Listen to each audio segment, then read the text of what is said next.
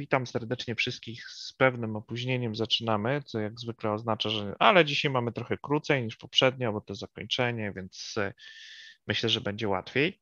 E, przypomnę tylko w kilku słowach, o czym rozmawialiśmy ostatnio. E, wspominaliśmy sobie o tym, że e, w ogóle żyjemy w bardzo ciekawych czasach, ponieważ nagle pewne rzeczy, czy jeżeli spełnią się obietnice przedsiębiorców kosmicznych, zwłaszcza Elona Muska, ale zapewne też e, Jeffa Bezosa, to wygląda na to, że następne dziesięciolecie będzie wyglądało niezwykle fascynująco, ponieważ e, mniej więcej być może wchodzimy troszkę w podobną epokę, jaka miała miejsce pod koniec lat 60.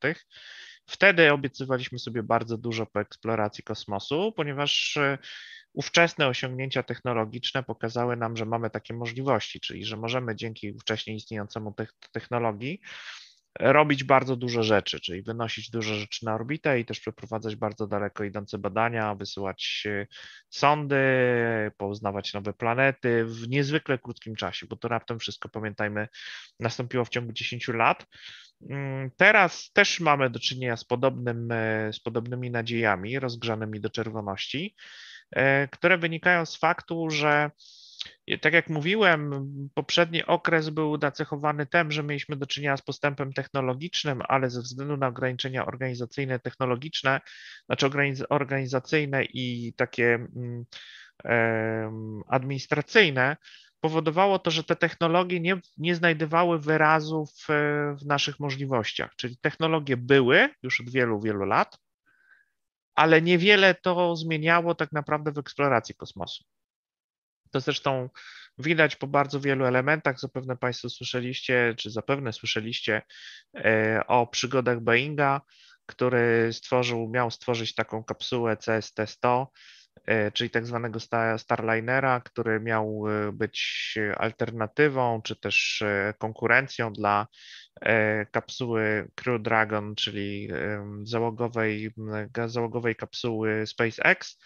Niestety, i mimo że Boeing jest niezwykle doświadczoną firmą, ponieważ no, to jest ta firma, która tworzyła część rozwiązań dla projektu Apollo, y, tworzyła między innymi statki Apollo, czyli ma olbrzymie doświadczenie, istnieje w branży już od kilkudziesięciu lat, ma olbrzymie doświadczenie też w branży lotniczej to mimo to doszło do tragicznego, znaczy dramatycznego blamażu firmy, bo najpierw kapsuła, którą wysłali dwa, chyba czy trzy, dwa lata temu, e, nie osiągnęła orbity i nie weszła na, nie zdołała się połączyć z, ze stacją kosmiczną w wyniku błędu software'owego, a teraz przygotowana już praktycznie stojąca na wyrzutni rakieta została wycofana z powrotem do, z powrotem do i rozmontowana tak naprawdę, czyli zdjęta została kapsuła z, z rakiety, ponieważ okazało się, że za, zamarzły, a tak naprawdę za, zablokowały się zawory, e, które mm, de facto okazało się, że nie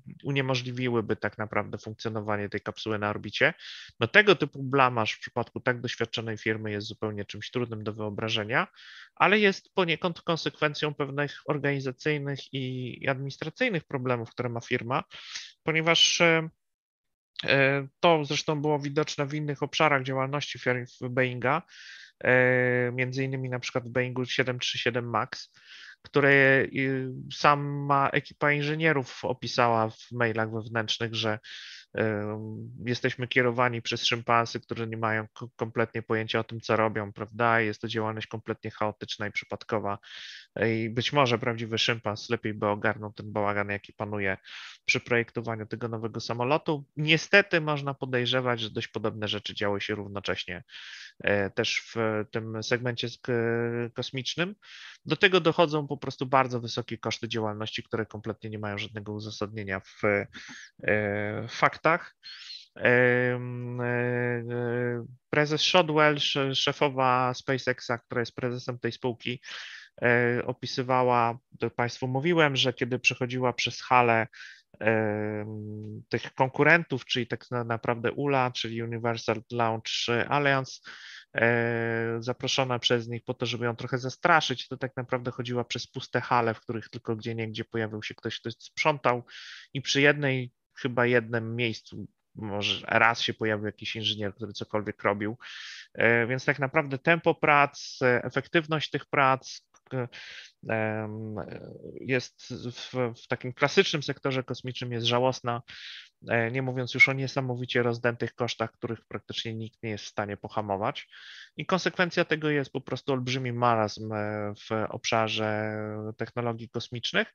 To, jak już powiedzieliśmy, zmieniło się dzięki dopływowi nowych ludzi, czyli przedsiębiorców kosmicznych, których chyba najpoważniejszą przewagą to, jest, to są jakby dwie przewagi. Pierwsza przewaga polega na tym, że oni mają własne pieniądze, co oznacza, że przynajmniej część ryzyka mogą ponosić na własny rachunek, we własnym imieniu, nie oglądając się na agencje rządowe. Oczywiście agencje rządowe są dla nich szalenie ważnym źródłem finansowania, przynajmniej teraz jeszcze, ale mimo wszystko w tych początkowych fazach, tych tak zwanych seed money, to są pieniądze, które są ich własnymi pieniędzmi, które oni przekierowali z innej działalności. W przypadku Bezosa to był Amazon, przekierował do Blue Origin olbrzymie pieniądze, bo to jest kilka miliardów dolarów już w tej chwili praktycznie.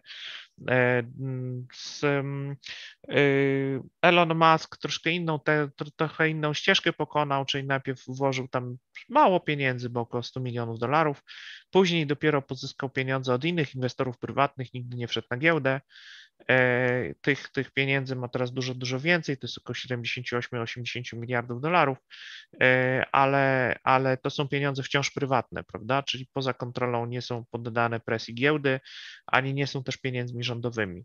A ze względu na to, że ci ludzie mają ogromną też chęć i motywację do tego, żeby dokonać przełomu w tym impasie, dlatego mamy do czynienia z takimi y, ogromnymi zmianami.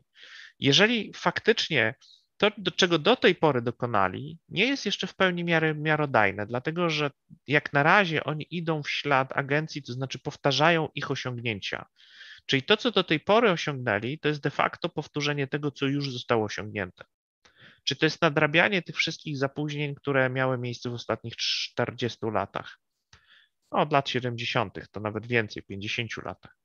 Natomiast e, prawdziwym testem dla przedsiębiorczości w sektorze kosmicznym, będzie moment, w którym oni przekroczą to, co do tej pory osiągnęły agencje, czyli zrobią coś więcej. Dlatego tak społeczność cała kosmiczna oczekuje z tak ogromnym napięciem startu rakiety z Starship, ponieważ to jest coś, czego do tej pory agencje nie zrobiły. Czyli to jest wykroczenie, to nie jest już kopiowanie e, Saturna, czy Atlasa, czy czegokolwiek innego, tylko naprawdę dokonanie takiego kwantowego skoku poza to, co do tej pory było osiągnięte w e, sektorze kosmicznym. E, więc dlatego żyjemy w bardzo ciekawych czasach i dlatego istotne jest pytanie, dokąd ta przedsiębiorczość kosmiczna nas zaprowadzi. Powiedziałem o takich wielkich ruchach, ideologiach, można by było powiedzieć, bo powiedzieliśmy sobie o tym, że sektor kosmiczny, ten prywatny, tak naprawdę w, jest oczywiście napędzany rządzą zysku, ale w tych takich swoich naprawdę krańcowych postaciach, czyli tam, gdzie mamy do czynienia z tymi przedsiębiorcami typu Jeff Bezos czy Elon Musk, ich napędza ideologia, czyli napędza ich wiara w coś. To nie jest tylko kwestia pieniędzy. Oni mają pieniądze. Mogliby znaleźć tysiące innych metod, żeby zrobić jeszcze większe pieniądze. Natomiast to, co ich napędza, to jest chęć, to jest ego. I to ego, ten, ten konflikt, clash, to zderzenie tych ego powoduje tyle, tyle, że tak powiem, problemów też trochę w sektorze kosmicznym. Natomiast to ego jest napędzane pewną wizją przyszłości. I te wizje przyszłości trochę skonfliktowane, o nich trochę mówiliśmy. Jedna wizja mówi, OK, ludzkość to jest tak naprawdę, y, powinniśmy iść tam, gdzie są, są takie y, y, warunki działania, które przypominają te, w których zostaliśmy, w których się powstaliśmy, czyli powinniśmy działać jednak w warunkach jakiejś grawitacji, czyli grawitacja jest problemem, powinniśmy szukać dziury grawitacyjnej, w której moglibyśmy się osiedlić poza Ziemią. No i stąd logiczny wybór chociażby mm, albo Marsa, albo mm, górne warstwy Wenus, albo ewentualnie górne warstwy Saturna, bo jeśli dobrze pamiętam, górne warstwy chmur Jowisza to jest zbyt duże ciążenie, to jest około 2G, więc e, nie, nie zbyt może to jest zachęcające. Natomiast, e, natomiast e, to jest ta, ta wizja, że tak powiem, takiego rozwoju, że tak powiem, w pyle i brudzie. A druga wizja to jest właśnie czysta przestrzeń, prawda? Stwierdzenie, OK, przestrzeń nie jest czymś, czym powinniśmy się bać, to jest przestrzeń, w której możemy kwitnąć, czysto technologiczne środowisko, stwórzmy sobie własne środowisko, nie szukajmy środowiska, które istnieje w naturze, e, więc to jest ta, ta druga opcja, prawda, czyli albo daleki, tak zwany głęboki kosmos, deep space, albo planety, prawda? Środowiska planetarne w takiej czy innej postaci, czyli środowiska e, grawitacyjne, mniejszej czy większej grawitacji. E, I powiedzieliśmy sobie jeszcze też o tym, że pewne cechy są też ważne tych przedsiębiorców kosmicznych, małych i dużych, bo w ślad za tymi wielkimi tytanami oczywiście ciągnie się cała chmura mniejszych postaci. I to, co jest e, ważne tutaj w sektorze high-tech, powiedzieliśmy sobie, że przede wszystkim postawa czyli cierpliwość, wytrwałość, umiejętność komunikowania swojej wizji i zdolności przywódcze, ponieważ większość tych przedsiębiorców nie ma wystarczających dużych pieniędzy, żeby móc płacić stawki premium. Inżynierowie, którzy do nich się przyłączają, najczęściej są ludźmi, którzy nie pracują dla pieniędzy. Tak jest SpaceX. Zarobki tam są w, w relacji do całości sektora bardzo skromne. Ci ludzie pracują w naprawdę dość dramatycznych warunkach, bo to jest ogromne przeciążenie. Elon Musk nie jest człowiekiem specjalnie wyrozumiałym i miłym. Dużo konfliktów ale mimo wszystko ci ludzie się spalają, że tak powiem, czy pracują w takiej atmosferze, nie ma czystego tlenu, prawda? E, pracują na ogromnych obrotach, bo wierzą w to, co robią, prawda? Mają dowody swoich sukcesów, mają poczucie właśnie skuteczności w działaniu, jak mawiają psychologowie, i to ich szalenie napędza, prawda? To jest ta mm, e, motywacja osiągnięć. E, ale to trzeba ludziom sprzedać, prawda? Trzeba umiejętnie natchnąć ich tą motywacją osiągnięć. Trzeba też pokazać swoją, swoją właśnie umiejętności, tą cierpliwość, wytrwałość. Trzeba też się skutecznie komunikować, żeby oni też na, na, nasiąknęli tym duchem. E, druga sprawa polityka umiejętność wykorzystywania sprzyjających okoliczności politycznych zainteresowanie instytucji.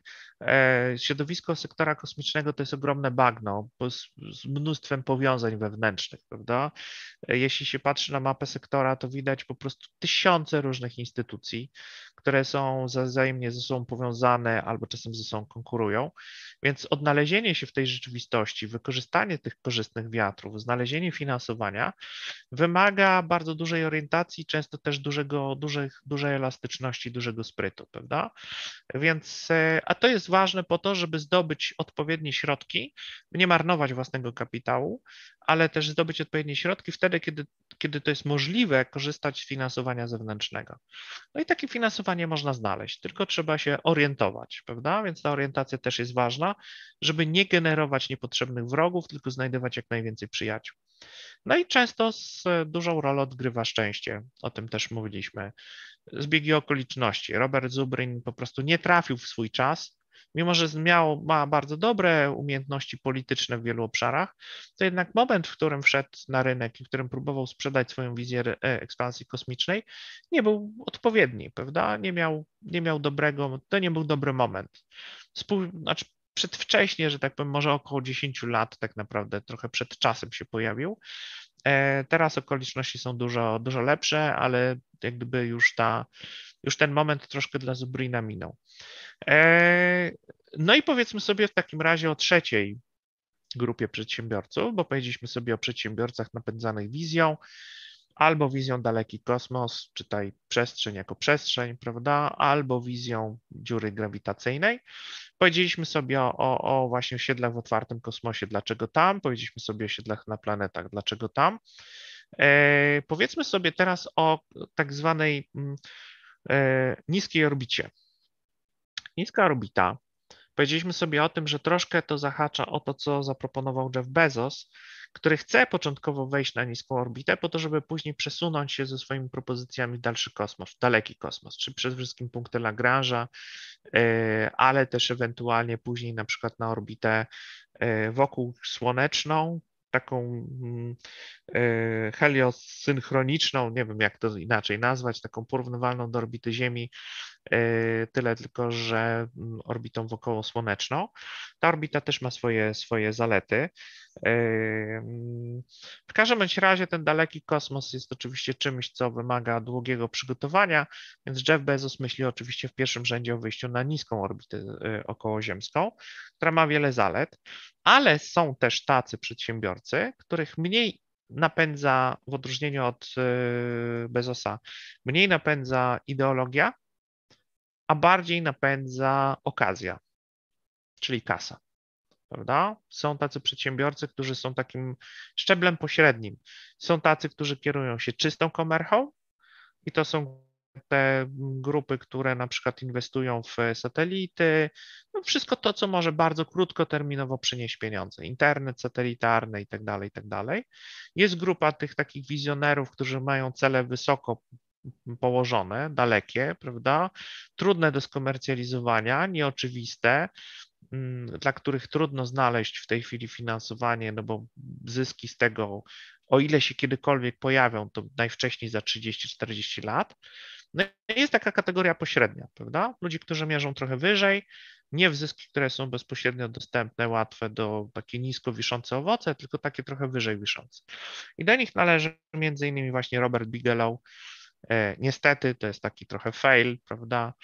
E, I Axiom. No i teraz co możemy o tych dwóch e, opcjach opowiedzieć?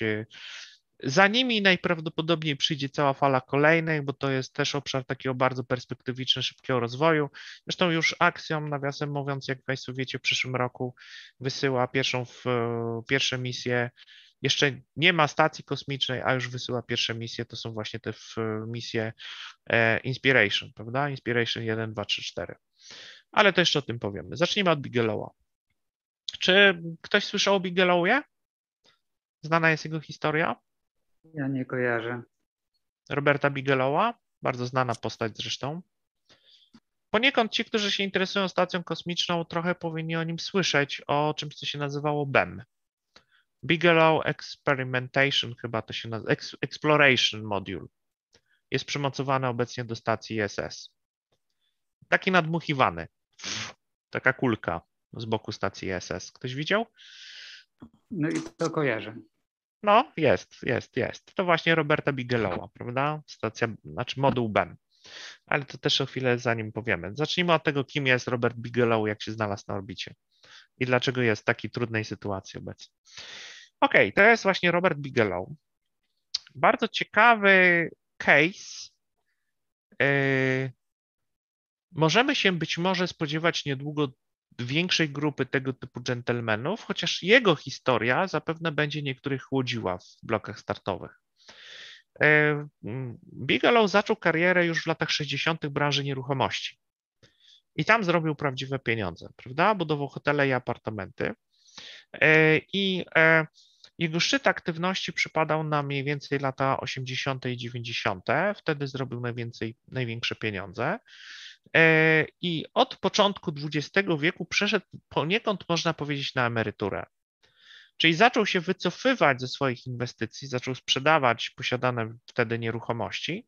To klasyczny deweloper, prawda? Budował całe osiedle, osiedla, hotele i tak dalej, zaczął je sprzedawać, monetyzować i zamieniać na gotówkę mniej więcej przed 2008 rokiem, co oczywiście było dla niego super szczęśliwą okolicznością, bo dzięki temu nie wpadł w ten, e, w ten krak e, e, subprime'ów, nie, jego nieruchomości nie straciły na wartości, więc mógł je zmonetyzować całkiem dobrze, prawda, całkiem korzystnie. Dzięki temu zgromadził sporą gotówkę w kieszeni. Początkiem jego zainteresowania w ogóle tematyką pozaziemską było zainteresowanie UFO. E, także nie wiem, czy nietypowo, bo większość przedsiębiorców kosmicznych raczej zaczyna od fantastyki naukowej, czyli można powiedzieć, że też w obszarze pogranicza. Czy większość z nich została, zainspirowała się, tak jak sobie opowiadaliśmy poprzednim razem, zainspirowała się najczęściej albo jakimś Wernem, albo jakimiś filmami fantastyczno-naukowymi, albo czymkolwiek innym. E, natomiast tu było UFO, no, lata 60. E, w związku z tym w 95 jeszcze, kiedy był właśnie szczyt jego działalności, aktywności takiej e, biznesowej, sfinansował wtedy powstanie czegoś, co się nazywało National Institute for Discovery Science, które miało za, za zadanie sprawdzać, czy UFO jest prawdą. Badanie zjawisk związanych z UFO. Ale było to takie realnie rzecz biorąc crazy science, powiedzmy sobie szczerze, a nawet trudno powiedzieć, że to było science. Bardziej był to z, z obszaru metafizyki, ponieważ między innymi naku, na, nabył e, coś, co się nazywało Skinwalker Ranch. To było taka, takie miejsce bardzo znane z różnych zjawisk, y, otoczone nimbem y, wyjątkowości przez przede wszystkim różnych takich zwolenników paranormalnych zdarzeń. Nie do końca było jasne, czy to duchy, czy to UFO. W każdym bądź razie tam było jakieś takie miejsce niezwykle ożywionej aktywności paranormalnej, w związku z tym e, Bigelow kupił to, to, to żeby poddać się skrupulatnym, czy raczej mało, tak średnio skrupulatnym badaniom. Nie było to konkluzywne, nie, w końcu nic nie wyszło z tego, nie było wiadomo, czy to UFO, czy to, czy to duchy, ani obecności duchów nie udało się potwierdzić, ani obecności UFO. Fakt jest faktem, że to jest dobry, dobry przykład tego, jak funkcjonuje mentalność, jak funkcjonowała mentalność Bigelowa, czy jego zainteresowania kosmosem biorą się z zainteresowania, z takiego głębokiego przekonania, że kosmici są już wśród nas, prawda? Czyli, że nasza ekspansja w kosmos jest niezbędna, ponieważ jest tylko tak naprawdę nadrabianiem tego, co już jest faktem, prawda? Kosmici już tutaj wśród nas grasują, więc im szybciej wejdziemy w kosmos, tym będziemy mieli większe, większy taki lewar negocjacyjny w stosunku do kosmitów. No, Okej, okay, prawda? W 1999 roku, kiedy te jego aktywności paranormalne okazały się być umiarkowanym sukcesem, założył, zwróćcie Państwo uwagę, że on był szybszy niż Bezos i e, Musk. Bezos założył swoją firmę w 2001, a Musk w 2003 roku. Czyli tak naprawdę to jest e, mm, no, jeszcze wcześniej, prawda? Założona została Bigelow Aerospace. E, postawił sobie bardzo ambitny cel, mianowicie zbudowanie stacji kosmicznej za około pół miliarda dolarów. Skąd się wzięło to przekonanie? I znowu powtarza się to, o czym mówiliśmy. Przekonanie o tym, że technologie dojrzały, a to, co stoi nam na przeszkodzie, to są przede wszystkim ograniczenia organizacyjne i administracyjne. Czyli, że tak naprawdę, gdyby odrzucić całą tą biurokrację NASA, zamówień publicznych i tak dalej, dałoby się zrealizować wiele celów e, kosmicznych w krótszym czasie i za mniejsze pieniądze.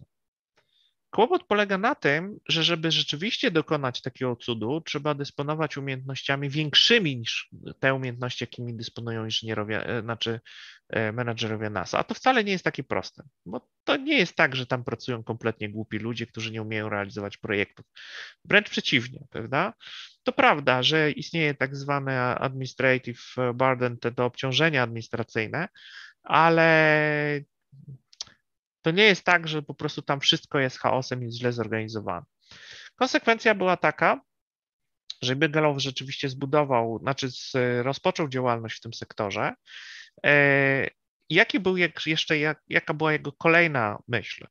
Bigelow tak naprawdę chciał dokonać ekspansji, rozszerzenia istniejącego biznesu. I to była chyba jego największa, największy błąd.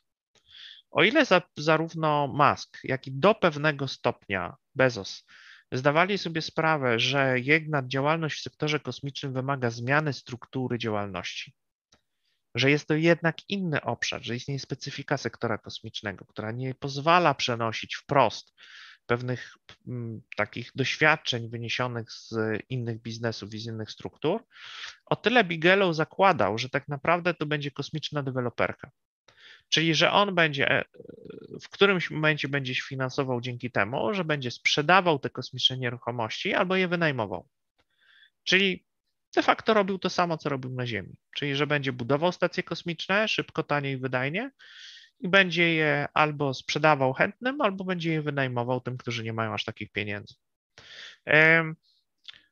No i tutaj, szukając jak gdyby tych technologii, które byłyby dla niego odpowiednie, sięgnął po technologie, które już były w zasięgu ręki, czyli technologie przygotowane przez NASA. NASA już od lat 60. prowadziła badania nad strukturami nadmuchiwanymi.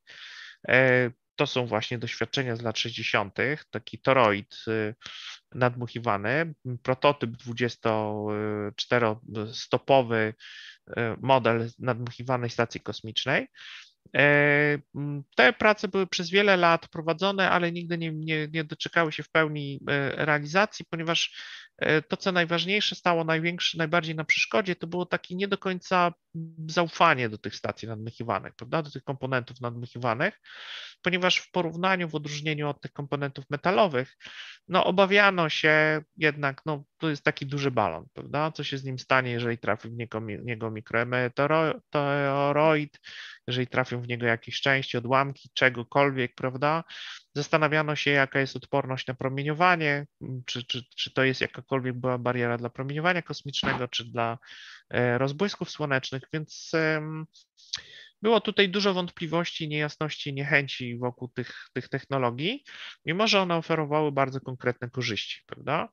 E, więc takie były plany już w latach 60., 70. E, e, tych komponentów nadmuchiwanych. TransHub był przygotowany jako jeden z modułów Międzynarodowej Stacji Kosmicznej. To był moduł mieszkalny. Ze względu na to właśnie chciano na nim przetestować w ramach tego modułu, przetestować no w zasadzie już taką pełnowymiarową i, i, taką w pełni nadającą się do użytku operacyjną wersję tych, tych, tej technologii nadmuchiwanej, przebadać jej użyteczność i tak dalej, i tak dalej. TransHub był praktycznie skończony, 80% był zbudowany, e, ale ze względu na cięcia budżetowe, spowodowane przede wszystkim bardzo wysokimi kosztami wynoszenia, no bo wiadomo, że ogromną część budżetu NASA pożerały samoloty kosmiczne, wahadłowce, prawda? Jeden start kosztował prawie miliard dolarów, w związku z tym było to niezwykle kosztowne przedsięwzięcie. Jeszcze na dodatek budżet się posypał po katastrofie Challengera, kiedy trzeba było pospiesznie dobudować kolejny wahadłowiec. E, wprawdzie z części już wcześniej wytworzonych, ale jednak. Więc to wszystko spowodowało, że TransHub, e, budżet stacji był mocno mm, e, zawsze ciągle podlegał ciągłym fluktuacjom, w związku z tym TransHub stał się ofiarą cięć wprowadzonych przez kongres i w konsekwencji w 2000 roku, mimo że, mimo że był praktycznie skończony, został wycięty, zrezygnowano z niego. Tak wyglądał TransHub w momencie przygotowywania i e, takie były, takie były założenia. E, wtedy właśnie Bigelow podpisał umowę z NASA, która mm, pozwoliła NASA na udzielenie licencji dla e, Bigelowa na technologię powłok. Czyli te, cały ten kapitał intelektualny zgromadzony przez NASA w ciągu ostatnich, znaczy w ciągu 40 lat E, miał być przekazany na Bigelow, ale na zasadach licencji. Czyli Bigelow ponosi opłaty z tytułu wykorzystania tej technologii. Jest to jeden z pierwszych aktów komercjalizacji, czyli realne pieniądze, które NASA zarabia na technologii stricte kosmicznej, czyli nie takiej, która ma, znajduje komercjalizację na Ziemi, czyli technologii stricte kosmicznej, która została wykupiona przez prywatne przedsiębiorstwo też zajmujące się działalnością kosmiczną. Więc jest to y, ten Space Act, specjalny akt kongresu, zezwolenie na tego typu y, przeprowadzoną umowę, był aktem założycielskim de facto dla Bigelow, ponieważ Bigelow praktycznie zbudował całą swoją, y, całą swój, swój projekt, zbudował właśnie na tej licencji uzyskanej od nas. Ale z drugiej strony jest to pewna wada, ponieważ każdy inwestor, który chciałby wejść do Bigelow Aerospace, jego pierwsze pytanie będzie dotyczyło technologii. Czy jesteście właścicielami technologii, która jest kluczowa dla waszego rozwoju? Odpowiedź brzmi nie. Jesteśmy na łasce NASA. Jeżeli NASA pod wpływem kongresu czy kogokolwiek innego zdecyduje się podnieść opłaty licencyjne, to w zasadzie Bigelow nie ma mm, żadnych środków albo metod, żeby temu zapobiec. I to jest niestety poważne ograniczenie dla Bigelow Aerospace, ponieważ ono ma ograniczoną możliwość pozyskiwania kapitału w odróżnieniu od SpaceX, który jest w pełni właścicielem swoich technologii. W związku z tym może przyciągać kolejnych inwestorów prywatnych, którzy wierzą, że ta technologia jest ich. E, I w zasadzie ogromna większość technologii, którą SpaceX użytkuje, to jest ich własna technologia, o tyle tutaj kluczowa technologia Bigelow jest niestety nie jest własnością Bigelowa i to powoduje, że możliwości pozyskania finansowania są ograniczone. E, inwestycje.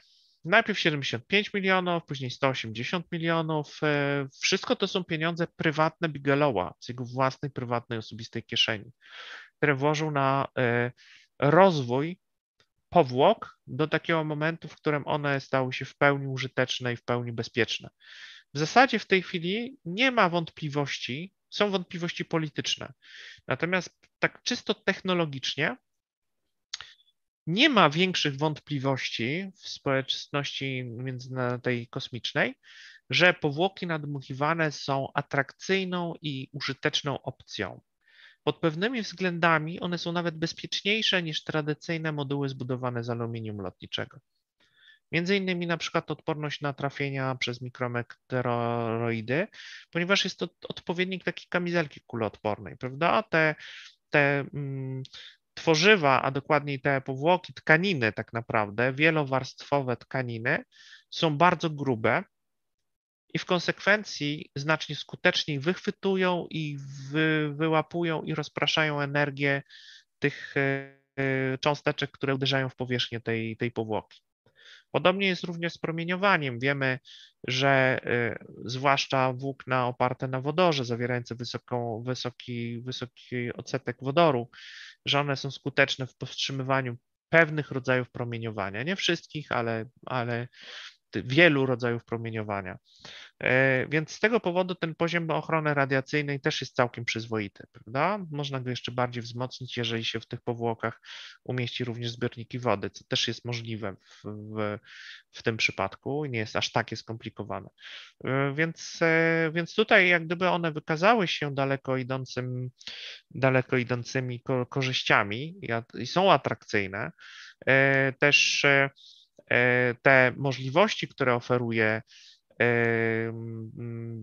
oferują te stacje, to jest przede wszystkim mniejsza, większa objętność na orbicie niż objętość w trakcie wynoszenia.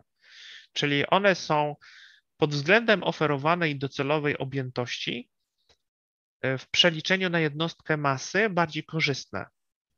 Czyli można uzyskać większą powierzchnię stacji przy mniejszej masie w stosunku do tych do tych e, projektów, które są e, zbudowane jako takie trwałe moduły. Jak to działa, mniej więcej chyba się Państwo orientujecie. To, co Państwo tutaj widzicie, to po środku, to jest taki stały trzon. Nie wiem, czy ja tutaj mam wskaźnik jakiś, mam, coś mogę tutaj porysować. E, tak. Tutaj mamy Cię Państwo taki, taki trwały trzon, prawda? On jest wykonany z aluminium, normalnie tak jak klasyczna klasyczna struktura orbitalna. E, natomiast w, tej, w tym stałym trzonie znajdują się również zbiorniki z gazem. E, kiedy jest wynoszona taka stacja czy taki człon, e, ona jest po prostu zamknięta w osłonie aerodynamicznej i to jest właśnie ten, ten wewnętrzny trzon. Natomiast po umieszczeniu na orbicie specjalne zbiorniki powodują rozszerzenie tego, tej powłoki, także ona uzyskuje taki kształt, jak tutaj widać. Ta biała, biała część to jest to właśnie biała powłoka e, ochronna, więc ta powierzchnia, że tak powiem, dostępna dla ludzi się powiększa mniej więcej 2,5 do 3 razy, prawda? Więc, e, więc jest to całkiem sporo. E, na dodatek właśnie tworzy to taką warstwę ochronną, która pod pewnymi względami, jak już powiedzieliśmy, jest skuteczniejsza.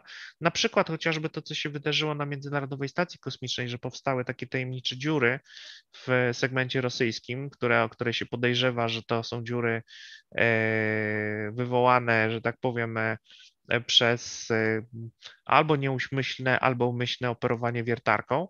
No w przypadku tutaj tej powłoki byłyby niemożliwe, prawda? No bo wiercenie w tej powłoce jest dużo, dużo bardziej trudne, trudniejsze niż powłoce metalowej, no bo po prostu wiertło grzęźnie w tych wszystkich splotach tej tkaniny e, i nie jest to takie proste, prawda? Przebicie jej, zwłaszcza przy tej grubości jest naprawdę, jest pewnym wyzwaniem, więc z tego powodu jak gdyby można powiedzieć, że jest to technologia, która oferuje bardzo wiele korzyści i taka jest mniej więcej taka podstawowa jednostka produkcyjna Bigelow. Tak wygląda Bigelow Space Station w, tej, w tym module podstawowym, prawda? Ok, model stacji Bigelow BA330 w skali 1 do, 1, 1 do 3 został umieszczony na orbicie w 2006 roku. E, badano to zresztą, mm, widzicie Państwo, to nie pamiętam, tak, na, za pomocą ukraińskiej rakiety, przerobionej jak rakiety wojskowej, została wyniesiona stacja Genesis One, została wyniesiona na orbitę, tam została napełniona e, gazem, tam są, tam były, znajdowały się kamery, Ona chyba do tej pory lata, chyba można ją zobaczyć też. Nie wiem, czy kamery działają i czy można zobaczyć jej wnętrze, ale są filmiki na YouTubie, można zobaczyć, jak wyglądało wnętrze tej stacji po napełnieniu. Badano procedury napełnienia powłoki, szczelności, używano wtedy nowego materiału, wektranu. Ona nie miała pełnej grubości stuprocentowo takiej, jaka, jaka miała mieć docelowo stacja BA330, ale był to model. Da? Przetestowano, że tak powiem, e, tą sensowność tej koncepcji. To, że można taką stację zbudować, wysłać, na, napełnić. Ona latała sporo, sporo lat, prawda? Mm, e, znajduje się chyba do dziś dnia na orbicie i, i nic się z nią nie dzieje złego. Da? Więc to, była, mm, to było ważne wydarzenie. E, Genesis 2 wystrzelona w 2007 roku. Kolejny demonstrator technologiczny, ta sama wielkość i kształt, ale mnóstwo poprawek i uzupełnień. E, pozostaje na orbicie do dziś dnia. E, I znowu tutaj mówimy o szczęściu, a raczej braku szczęścia w przypadku Bigelowa. Bigelow miał bardzo dobry projekt, bardzo dobrą technologię. Wydawałoby się, że wszystkie atuty w ręku. Nie miał jednego ważnego komponentu, mianowicie nie miał nawet miał do pewnego stopnia też elementy mm, ładun, znaczy systemy wynoszenia. No owszem, Genesis 2 w tej pełnej, że BA330 w pełnej wersji byłoby dużo większe, więc to by wymagało dużo mocniejszej większej rakiety, ale tak naprawdę kluczem było pytanie, czy są na to klienci. No bo brakowało dwóch kluczowych elementów. Pierwszego elementu można sobie postawić nieruchomość, ale jak do niej dojechać?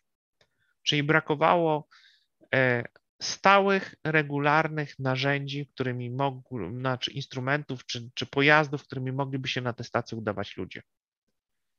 To jest 2007 rok. Wahadłowce są wyłączone z y, działania, a Rosjanie są bardzo podnoszą dramatycznie ceny y, lotów kosmicznych na, na pojazdach Sojus. Prawda? One się podnoszą to tam do 70 czy 80 milionów dolarów za, za osobę co oznaczało, że z punktu widzenia ekonomicznego tak naprawdę pobyt na tej stacji Genesis musiałby być jakiś kosmicznie drogi, znaczy kosmicznie drogi. Więc było to, był to bardzo nieszczęśliwy moment. 2007 rok, dodajmy, to jest ten moment, kiedy po wielu latach opóźnień wy, wystrzelony zostaje prom chyba Atlantis, jeśli dobrze pamiętam, i podczas tego lotu do stacji kosmicznej on wprawdzie tam przylatuje, zostawia ładunek, ale okazuje się, że znowu odrywa się pianka od y, zbiorników, zbiornika głównego, czyli zbiornika IT, e, co oznacza, że tak naprawdę wahadłowiec musi z powrotem wrócić do hali i znowu odbyć ileś y, prób. Na 3 lata tak naprawdę zostaje uziemiony ponownie po to, żeby usunąć problemy z, ze startem i uczynić go bardziej bezpiecznym, co oznacza, że NASA kompletnie nie ma ani siły, ani czasu, ani ochoty zajmować się projektami e, komercyjnych stacji kosmicznych, bo tak naprawdę nie skończyła jeszcze budowy ISS i, i, też nie ma pomysłu na to, co dalej z obsługą ISS po uziemieniu floty wahadłowców. Czyli dopiero się tak naprawdę rozwija program, program COTS, czyli komercyjnych lotów na, mm, na stację kosmiczną, e, nie mówiąc już o lotach załogowych, prawda? Czyli Crew Dragon jest dopiero w gdzieś bardzo dalekich perspektywach Dragon towarowy wystartował w 2010 roku, Dragon e, załogowy wystartował w 2019 roku, więc to lata, 12 lat e, później. W konsekwencji Abigailowi zaczynają się kończyć pieniądze, prawda?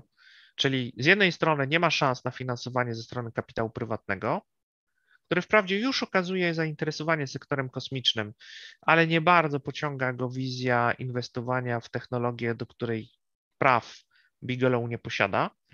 Z drugiej strony, jego największy potencjalny klient, który mógłby mu rzucić e, linę ratunkową, tak jak zrobił w przypadku sektora kosmicznego, w przypadku e, firm wynoszących, takich jak SpaceX, czy Blue Origin, czy e, Dream, czy mm, Cygnus, czyli mm, Orbital ATK, e, czy też e, Dream Chasera, to w tym przypadku akurat nie ma takiego projektu, programu NASA, który mógłby tutaj dać dofinansowanie. Nie ma tych pieniędzy, które mogłyby Bigelowowi dać oddech, więc w konsekwencji znalazł się troszkę na lodzie. Żeby jednak nie zmarnować tego potencjału i przekonać NASA, a przede wszystkim zaplecze polityczne NASA, które, jak Państwo wiecie, jak łatwo zgadnąć, było szalenie krytyczne. No bo pomyślcie tutaj Państwo o perspektywie politycznej. Mamy y, prywatnych producentów obecnych modułów, czyli firmy amerykańskie, Lockheeda i tym podobne, które są budują po prostu moduły, które do tej pory były przystosowane do wynoszenia przez e, wahadłowce. I w zasadzie większość tych kluczowych struktur ma być wyniesiona przez wahadłowce, więc one nie, kompletnie nie są zainteresowane. No, dla nich Bigelow jest konkurentem. E, mamy kongres, który stoi na straży interesów tych wielkich firm e, kosmicznych, który z jednej strony nie chce konkurencji, i ma co do tego dobre uzasadnienie, bo mówi, że ta technologia jest niebezpieczna, nieprzetestowana, mimo że ona już lata sobie w kosmosie i no, ale tak naprawdę no to, to, jest, to są prototypy, prawda, no to nie można, tutaj brak zaufania, to jednak jest kwestia ludzi, nie mamy pewności, że ta technologia się sprawdza, nie warto w nią inwestować, są różne inne wydatki i tym podobne rzeczy. Więc e, z tego powodu Bigelow nie jest w stanie pokonać tego, tego oporu, jaki tworzy polityczne zaplecze, a nie ma też takich umiejętności, jakie ma Zubrin, jakie ma Musk, jakie ma Bezos. W związku z tym nie jest w stanie przebić się przez tą, przez tą barierę polityczną. Wpada na pomysł zrobienia czegoś prostszego, mianowicie właśnie modułu BIM, prawda?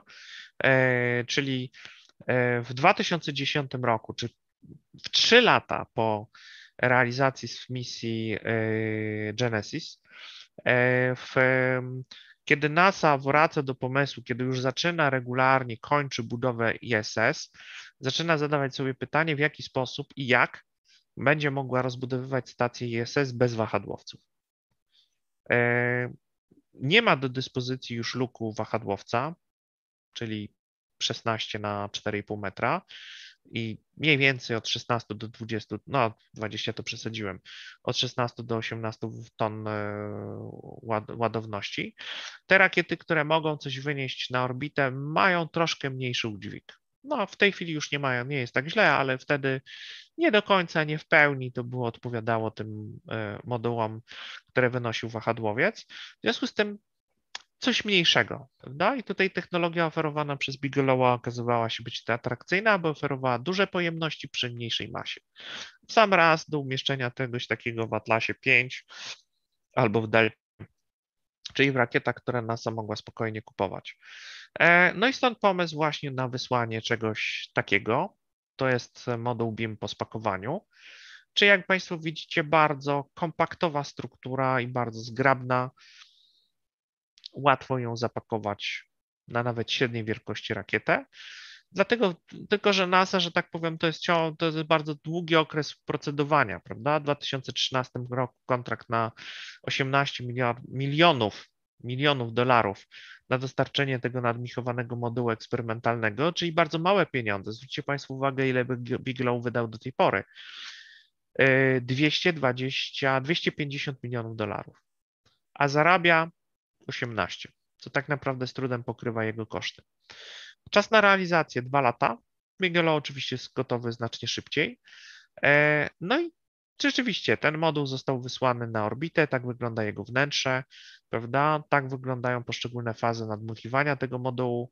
W 2015 roku Falcon 9 wynosi, czyli 5 lat po de facto po podpisaniu, dwa lata po podpisaniu kontraktu, ale w 8 lat po wysłaniu stacji Genesis, która była dużo większa, nawiasem mówiąc, e, wyniesienie przez rakietę Falcon e, pierwotnie miał działać przez dwa lata, ale w 2019 roku przedstawiciele agencji oświadczyli, że moduł przewyższył wszelkie ich oczekiwania i że stał się tak istotnym elementem stacji, że astronauci zaprotestowali.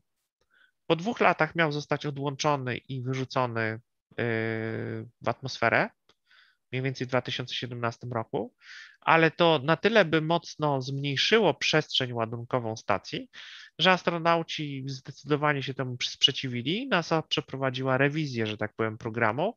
Oświadczyła, że są bardzo zadowoleni z modułu, modułu BIM i żeby uniknąć ataków kongresu za to, że przetrzymywany, że zajmowany jest jeden ze złącz stacji kosmicznej, e, przeprowadzono certyfikację, taką długoterminową certyfikację użytkowania BIM.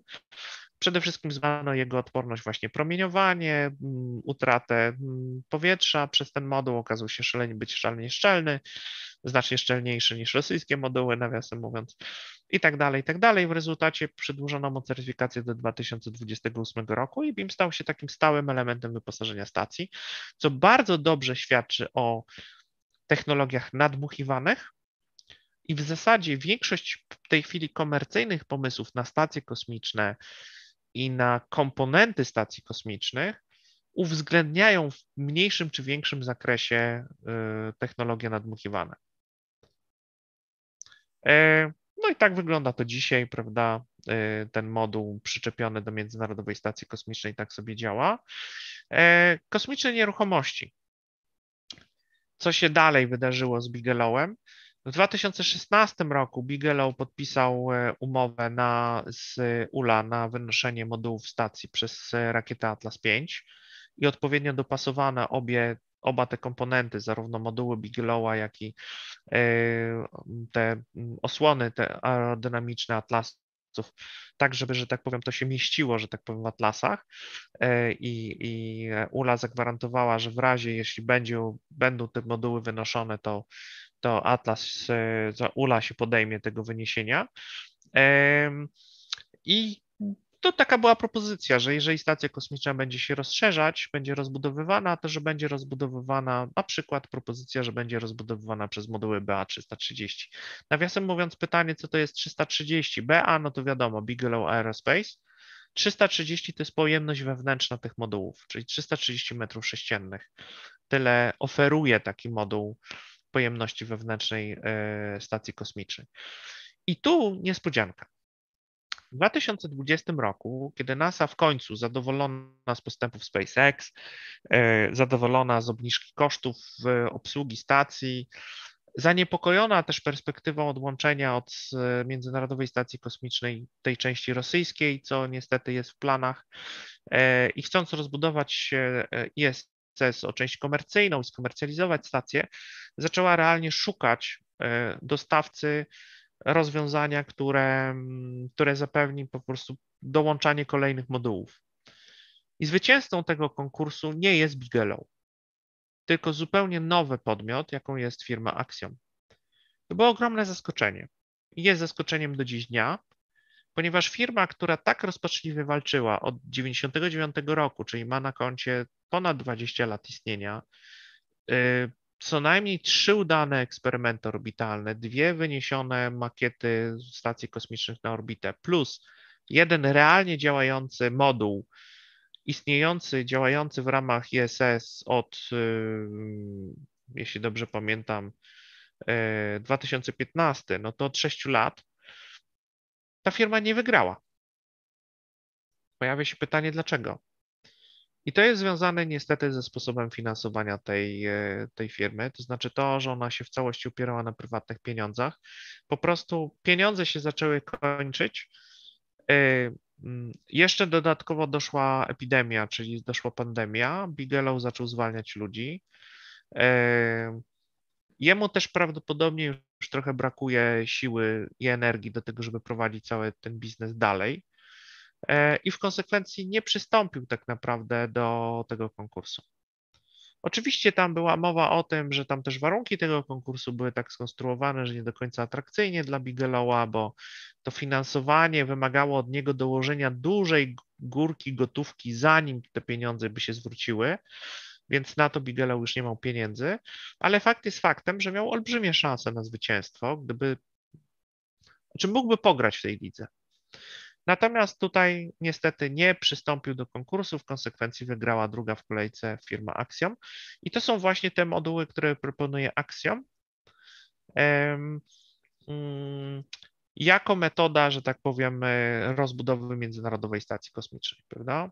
Czyli to są, to są, to są ich e, propozycje. No i teraz pojawia się pytanie, kim jest Axiom i skąd się wziął, mm, bo to jest taki newcomer, czyli taka zupełnie nowa, nowa firma, która się pojawiła na orbicie. E, została założona przez inżyniera mm, nuklearnego, wybaczcie mi Państwo, nie jestem w stanie wymówić jego nazwiska, Gafariana. I osobę, która akurat była doskonale znana NASA. I to jest podobna metoda działania trochę jaką ma Jeff Bezos, bo Jeff Bezos e, też obstawiał ten kierunek działania, czyli wybrał sobie tak zwanych starszych, takich dużych chłopców, czyli wybrał sobie osoby, które doskonale znają sektor kosmiczny i są, były przez lata zaangażowane w, w pracę w różnych firmach sektora kosmicznego, tego tradycyjnego, doskonale operują w tym systemie agencyjnym. Elon Musk jest takim osobem, osobnikiem, który akurat działa zupełnie według innych metod. On nie zatrudnia ludzi z wielkich firm kosmicznych. A jeśli już zatrudnia, to nie zatrudnia nikogo, kto zrobił tam karierę. Zasadniczo zawsze różnych outsiderów zatrudnia, czyli osoby, które z tego sektora chcą wyjść, znaczy z tych firm, e, dużych firm kosmicznych chcą wyjść, prawda? E, więc, e, ale tu akurat jest to bardzo klasycznie zbudowana firma. Mike Sofredini, dyrektor programowy ISS w latach 2005-2015, czyli człowiek, który zna stację, Międzynarodową Stację Kosmiczną, no od podszewki, bo on jej po prostu szefował, czyli był dyrektorem Międzynarodowej Stacji Kosmicznej przez ostatnich, przez 10 lat, no nie przez ostatnich, ale przez 10 lat. Więc jest to mm, zupełnie e, inna bajka.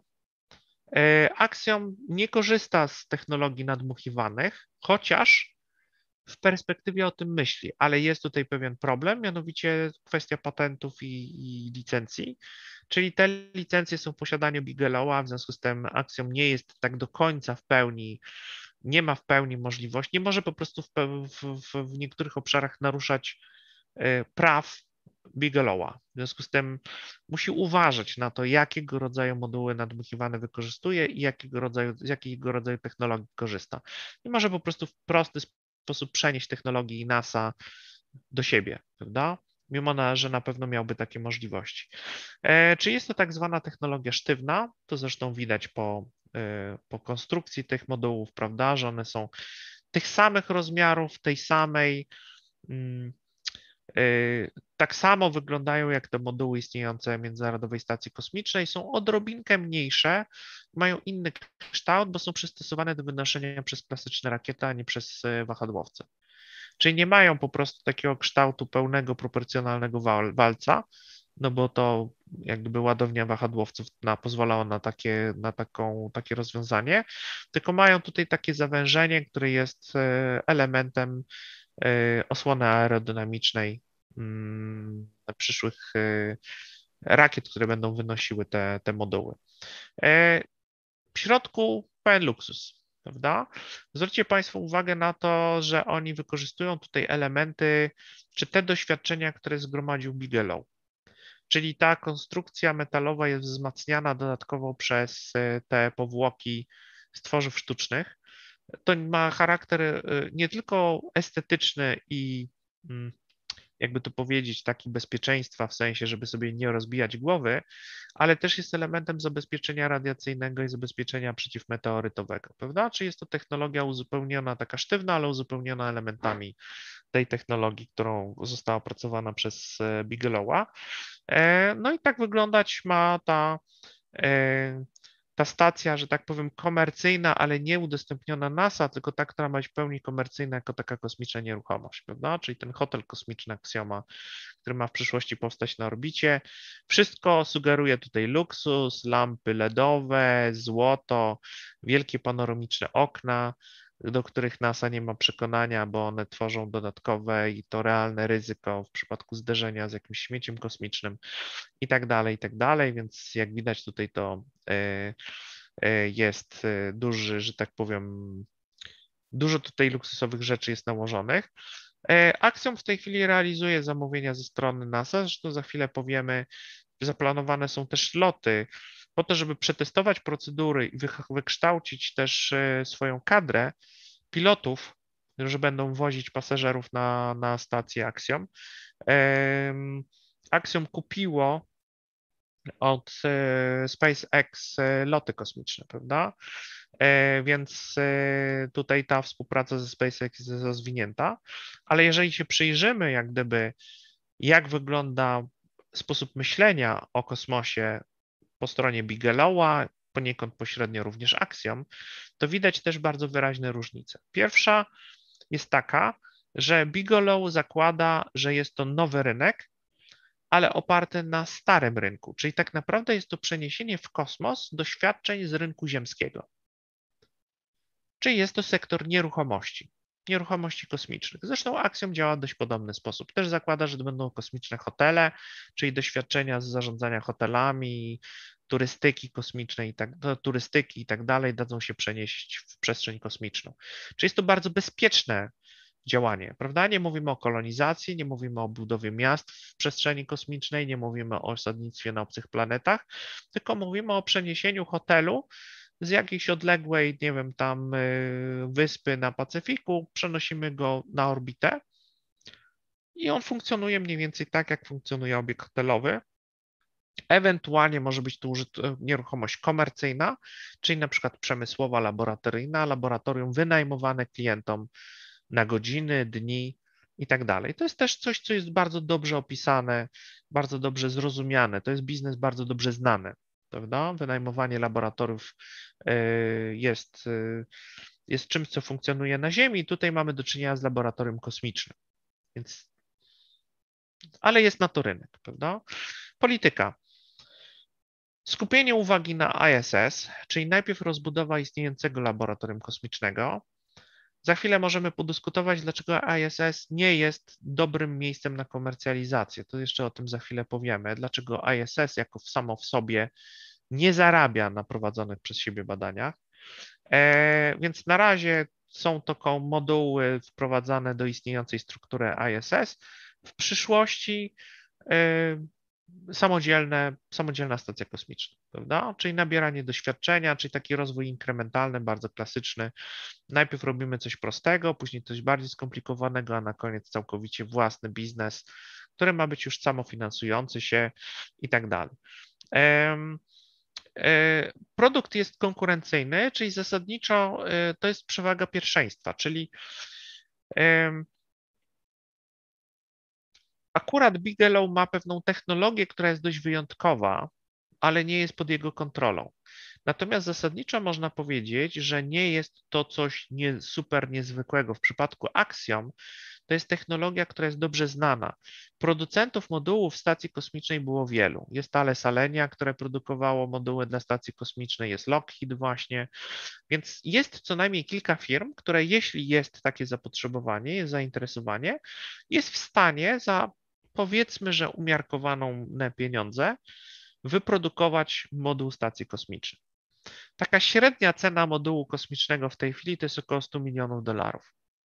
Czy nie są to jakieś ogromne pieniądze? Oczywiście być może przy większej skali produkcji, przy lepszych metodach zarządzania dałoby się te koszty obniżyć powiedzmy do 20-30 milionów dolarów, ale w porównaniu z e, cenami luksusowych hoteli, czy zwłaszcza w porównaniu ze statkami pasażerskimi, to nie są jakieś bardzo duże pieniądze. Przypominam, że taki statek pasażerski yy, albo luksusowy jacht kosztuje, no, w najlepszym przypadku może kosztować nawet miliard dolarów, prawda? Z jacht e, wyprodukowane dla rodziny Bezosa, znaczy rodziny Steve'a Jobsa, kosztował ponad miliard dolarów, więc to nie są pieniądze, na, na, których nie ma, nie ma kogoś, znaczy, których się nie da zebrać. Czyli jest technologia, są producenci i jest to zasięg, że tak powiem, finansowy. Największym kosztem tak naprawdę są koszty wynoszenia, ale tutaj na szczęście następuje systematyczna poprawa e, w tym obszarze i na to obstawiają, że tak powiem, ci twórcy tych nie, kosmicznych nieruchomości, że ceny wynoszenia będą systematycznie spadać, więc tak, pojawia się rynek dla kosmicznego rynku nieruchomości, pojawia się rynek dla kosmicznych laboratoriów, pojawia się rynek dla kosmicznych hoteli. Na razie jest tylko jeden potencjalny nabywca, jakim jest NASA, ale założenie jest takie, że jeżeli uda się rozkręcić takim firmom jak SpaceX czy Virgin Galactic, czyli firmom, które zajmują się, znaczy raczej Bezosa, prawda? Czyli Bezos, y, firma mnie Bezosa i firmie Bransona, to że w najbliższym czasie uda się też, e, no, że ten problem do, dotarcia tych klientów na stację kosmiczną już też się zmniejszy, że koszty będą mniejsze, prawda? Że mniej więcej w cenie pół miliona dolarów będzie można polecić na stację kosmiczną. Pobyt na stacji kosmicznej powiedzmy kolejne pół miliona dolarów, czyli w cenie mniej więcej miliona dolarów, a to nie są wcale duże pieniądze jak dla milionera. Możesz mieć tydzień spędzony na stacji kosmicznej, tak naprawdę mowa jest o trochę większych pieniądzach, kilku milionach dolarów. Możesz sobie spędzić tydzień na luksusowej stacji kosmicznej, mieć doświadczenie życia i takich osób, których na to stać, jest co najmniej kilkadziesiąt tysięcy, jeśli nie więcej. Więc jest jakaś tam perspektywa takiego, takiego rynku kosmicznego i tu akurat są pewne y, też y, synergię pomiędzy tym, co robią firmy właśnie Blue Origin czy Virgin Galactic i tym, co robi Axiom lub Bigelow. One w sobie wzajemnie nie, w tej chwili nie są dla siebie wzajemnie konkurentami, raczej odwrotnie są sobie nawzajem potrzebne. E, SpaceX działało do tej pory na starym rynku, czyli na starym rynku rakiet, czyli tworzy coś, czego do tej pory, e, znaczy produkuje lepsze wersje istniejących produktów. W przypadku Bigelowa to w zasadzie poza ISS nie było do tej pory, no wcześniej salutami, ale prywatnych stacji kosmicznych nie w ogóle nie było. Więc nie ma w ogóle punktu odniesienia. E, czy jest to nowy produkt na starym rynku? Znaczy, tutaj posługuje się pewnym, pewnym takim modelem zarządzania, więc nie będę go rozwijał, ale, ale, ale to pokazuje, jakie są różnice w strategii. Polityka kosmiczna czy w ogóle polityka, czyli budujemy kosmiczną ciężarówkę zamiast wehadłowców, czyli coś, co jest lekkie, łatwe, wydajne, mm, łatwe do wyprodukowania, łatwe do naprawienia, łatwe do zastąpienia, możliwe do, produk do produkcji w dużej ilości e, na zapotrzebowanie, prawda? Dużo bezpieczniejsze to, że dwa hadłowca. Kosmiczna ciężarówka. E, produkty wzajemnie wobec siebie. Jeden jest produktem komplementarnym wobec stacji kosmicznej, no i potencjalnie wielu nabywców, bo SpaceX może sprzedawać swoje produkty wielu klientom. Może je sprzedawać nawet samodzielnie, tak jak to robimy właśnie w przypadku tych misji Inspiration. Czyli nie jest potrzebna stacja kosmiczna, żeby sobie polecieć Dragonem. W przyszłym roku zresztą Państwo to zobaczycie, jak polecą loty Inspiration, prawda? To będą loty na orbicie, które nie zacumują do żadnej stacji kosmicznej. Cztery osoby będą się bujać w kosmosie po to, żeby uniknąć trochę krytyki, to jest nawiasem mówiąc dosyć zabawne, żeby uniknąć krytyki, mm, która się w tej chwili rozpętała pod hasłem bogacze latają sobie w kosmos i kto za to płaci, to oni sobie wymyślili, że zrobią różne eksperymenty na, na tej orbicie. Większość z nich tam będą pobierali krew i tak dalej, i tak dalej, żeby to miało przynajmniej jakiś minimalny pozór naukowości, że nie, lecą tylko po to, żeby pooglądać widoczki, prawda? Ale powiedzmy sobie szczerze, docelowo dokładnie o to chodzi. Więc formalnie rzecz biorąc, SpaceX jakby chciało, mogłoby odpalić turystykę kosmiczną yy, samodzielnie.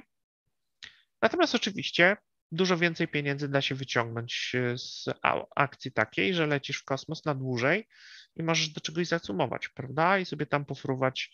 Nie, no wiecie Państwo, ten spędzony czas na orbicie nie jest do końca super, jakby to powiedzieć, komfortowym doświadczeniem, zważywszy na to, że nie ma tam na miejscu ubikacji, ani nie ma możliwości wykąpania się, ani nic z tych rzeczy. W związku z tym jest to powiedzmy raczej turystyka ekstremalna, prawda? Jeżeli na orbicie jest za to obiekt kosmiczny w postaci stacji kosmicznej, no to to już wygląda trochę lepiej, prawda? E, więc tutaj można wyciągnąć z tego e, wyższą cenę. No i śmiertelnym grzechem Bigelowa było to, że nie miał żadnych innych źródeł utrzymania. Albo sprzedaż stację kosmiczną, albo jej nie sprzedaż. Nie ma elementów pośrednich. Czyli przez całe lata musiałby się finansować sam, bo nie miał żadnych innych źródeł przychodu. W przypadku SpaceX ono ma mnóstwo różnych innych źródeł przychodu. Wynoszenie satelitów na orbitę to jest jego główne źródło utrzymania. Starlink za chwilę, które będzie dla niego też bardzo ważnym źródłem finansowania. E, kontrakty NASA na ekspansję, na przykład na lądownik kosmiczny, lądownik księżycowy. Czyli SpaceX ma bardzo znacznie bardziej zdrową strukturę finansowania i z tego powodu ma też większe środki do dyspozycji ze strony klientów prywatnych. Stąd te 80 miliardów dolarów wyceny i kapitału, które zgromadziło SpaceX. Bigelow poza środkami swojego właściciela w zasadzie nie miał nic. Axiom w tej chwili próbuje to zrobić troszkę, w troszkę innej formule, prawda? No i podsumowując, e, mm, to wszystko, o czym powiedzieliśmy, czyli to jest taka trzecia generacja przedsiębiorców kosmicznych, ludzi, którzy nie kierują się jakimiś mm, takimi wielkimi wizjami, tak jak Elon Musk czy Jeff Bezos, czy do pewnego, do pewnego stopnia też koledzy z Dream Chaser, yy, no Orbitala TK to jest raczej taki bardziej klasyczny biznes, yy, tylko tacy przedsiębiorcy, ale też nie są ci przedsiębiorcy, którzy skupieni są wyłącznie na takich bardzo doraźnych korzyściach finansowych na zarabianiu biznesu na małych rzeczach, prawda? Czyli nie, nie są to wielcy ludzie od małych interesów, tylko jest to kategoria pośrednia. I takich przedsiębiorców zapewne w tej chwili jest ich bardzo mało. Na razie tak naprawdę są dwa przykłady, czyli Axiom i Bigelow. Ale jeżeli to, co w tej chwili obserwujemy, czyli ta eksplozja środków wynoszenia, jeżeli ona się utrzyma, jeżeli się rozwinie, jeżeli te obietnice spadku kosztów wynoszenia się roz, y, rozwiną czy zrealizują, to będziemy mieli do czynienia z całą masą nową generacją przedsiębiorców, którzy z jednej strony będą starali się zaludnić niską orbitę y, mm, okołoziemską najprzeróżniejszymi instalacjami, od małych elektrowni słonecznych przez właśnie laboratoria na wynajem, y, jakieś tam kosmiczne hotele z takimi czy innymi atrakcjami i tak dalej, i tak dalej. E, plus też zapewne pojawi się taka grupa przedsiębiorców, która na przykład będzie zapełniała nisze opuszczone przez Elona Muska i Jeffa Bezosa, czyli na przykład y, budowa, masowa budowa sąd, na przykład eksploracja Księżyca, mapowanie Księżyca i badanie jego zasobów, no bo tak naprawdę Księżyc jest praktycznie niezbadany. E, niewiele wiadomo o tym, jak są rozmieszczone surowce mineralne, więc ten prospecting geologiczny też może stać się takim. Na pewno pojawią się przedsiębiorcy, tak jak Bigelow miał doświadczenie w, w, w nieruchomościach, pojawi się jakiś przedsiębiorca, który zbudował swoją fortunę na kopalinach, na, na górnictwie, który też wyłoży jakąś kasę na to, żeby budować na przykład próbniki i zacząć mapować, co się tam na, e, na Księżycu dzieje, to, to jakby jest kwestia najbliższych lat, aż pojawi się kolejne nazwisko w sektorze kosmicznym właśnie takiego, takiego przedsiębiorcy średniego, średniego zasięgu, można by było powiedzieć, który nie kieruje się wyłącznie interesami, ale też nie kieruje się po prostu taką jakąś dalekosiężną wizją. E, co jest potrzebne? Wiedza, wiedza, wiedza. Software, hardware, platformy, e, te postawa, o której mówiliśmy poprzednio, doświadczenie w budowaniu startupu, już teraz widać, że doświadczenia w budowaniu biznesu na Ziemi nie są wystarczające w budowaniu firmy sektora kosmicznego. Dużo bardziej przydatne są umiejętności budowania startupów, czyli nowych firm technologicznych, niż wiedza i doświadczenie w budowaniu biznesu tak zwanego ziemskiego. To jest nieprzekładalne. Niestety jest to w pewnym sensie też bariera dla osób starszych wiekowo. Czyli takich przedsiębiorców, oni mogą być, yy, mogą zapewnić finansowanie, ale do kierowania i do rozbudowy tych firm potrzebni są ludzie z trochę innym podejściem, właśnie na przykład znających się na metodykach zwinnych, mm, mający doświadczenie w, w, w takim, no, w nowych, nowego rodzaju strukturach projektowych. E, bardzo ważna jest umiejętność poruszania się w świecie funduszy inwestycyjnych, e, czyli takiego nowego, gorącego kapitału, który napływa na rynki technologiczne. Znowu metodologie startupowe, prawda? Pitch, pro, pitch deck, presentation i tak dalej, i tak dalej. To jest też niezwykle ważne dla budowy tego rodzaju przedsiębiorstwa, prawda? No i systematyczne rozszerzanie biznesu, czyli wiele źródeł finansowania, żeby nie być ograniczonym tak jak Bigelow e, tylko do jednego scenariusza, który na dodatek przedłuża się czy oddala się w czasie. To muszą być różne aplikacje, które znajdują zastosowanie tu i teraz, ale szerzej pozwalają nam zdobyć doświadczenie umiejętności, żeby wejść w pewną niszę. Dokładnie to robi w tej chwili Axiom, prawda? Czyli mm, właśnie wysyłanie misji Inspiration ma być dla nich sposobem na ogarnięcie, jak realizować misje do prywatnych y, i też w pewnym sensie też jest działaniem marketingowym, prawda? Czyli pozwala pobudzić rynek i zainteresować go naszymi produktami. Identyfikacja w, w, w lukach większych partnerów, no to w przypadku Bezosa mówiliśmy, mask i tak dalej. No i też bardzo ważna rzecz, która jest też istotna w przypadku zwłaszcza tych przedsiębiorców takich na najwyższego rzędu, to jest umiejętność zakrzywiania rzeczywistości, czyli przekonywania swojego otoczenia, że ta wizja ma szansę powodzenia. W przypadku tych, tych przedsiębiorców e, średniego szczebla, takich jak Bigelow, nie jest to aż tak konieczne. Tutaj bardziej przemawiają fakty, prawda? Bardziej przemawiają e, e, arkusze Excela. W przypadku takich przedsiębiorców jak Musk i Bezos, których wizje są znacznie bardziej daleko idące, no tutaj trzeba mieć tą magiczną umiejętność powodowania, porywania ze sobą tłumów i przemodelowywania ich sposobu myślenia, prawda? No i silny autorytet i tak dalej, i tak dalej, to są różne rzeczy. OK, dobrze, to, to na tym bym zakończył.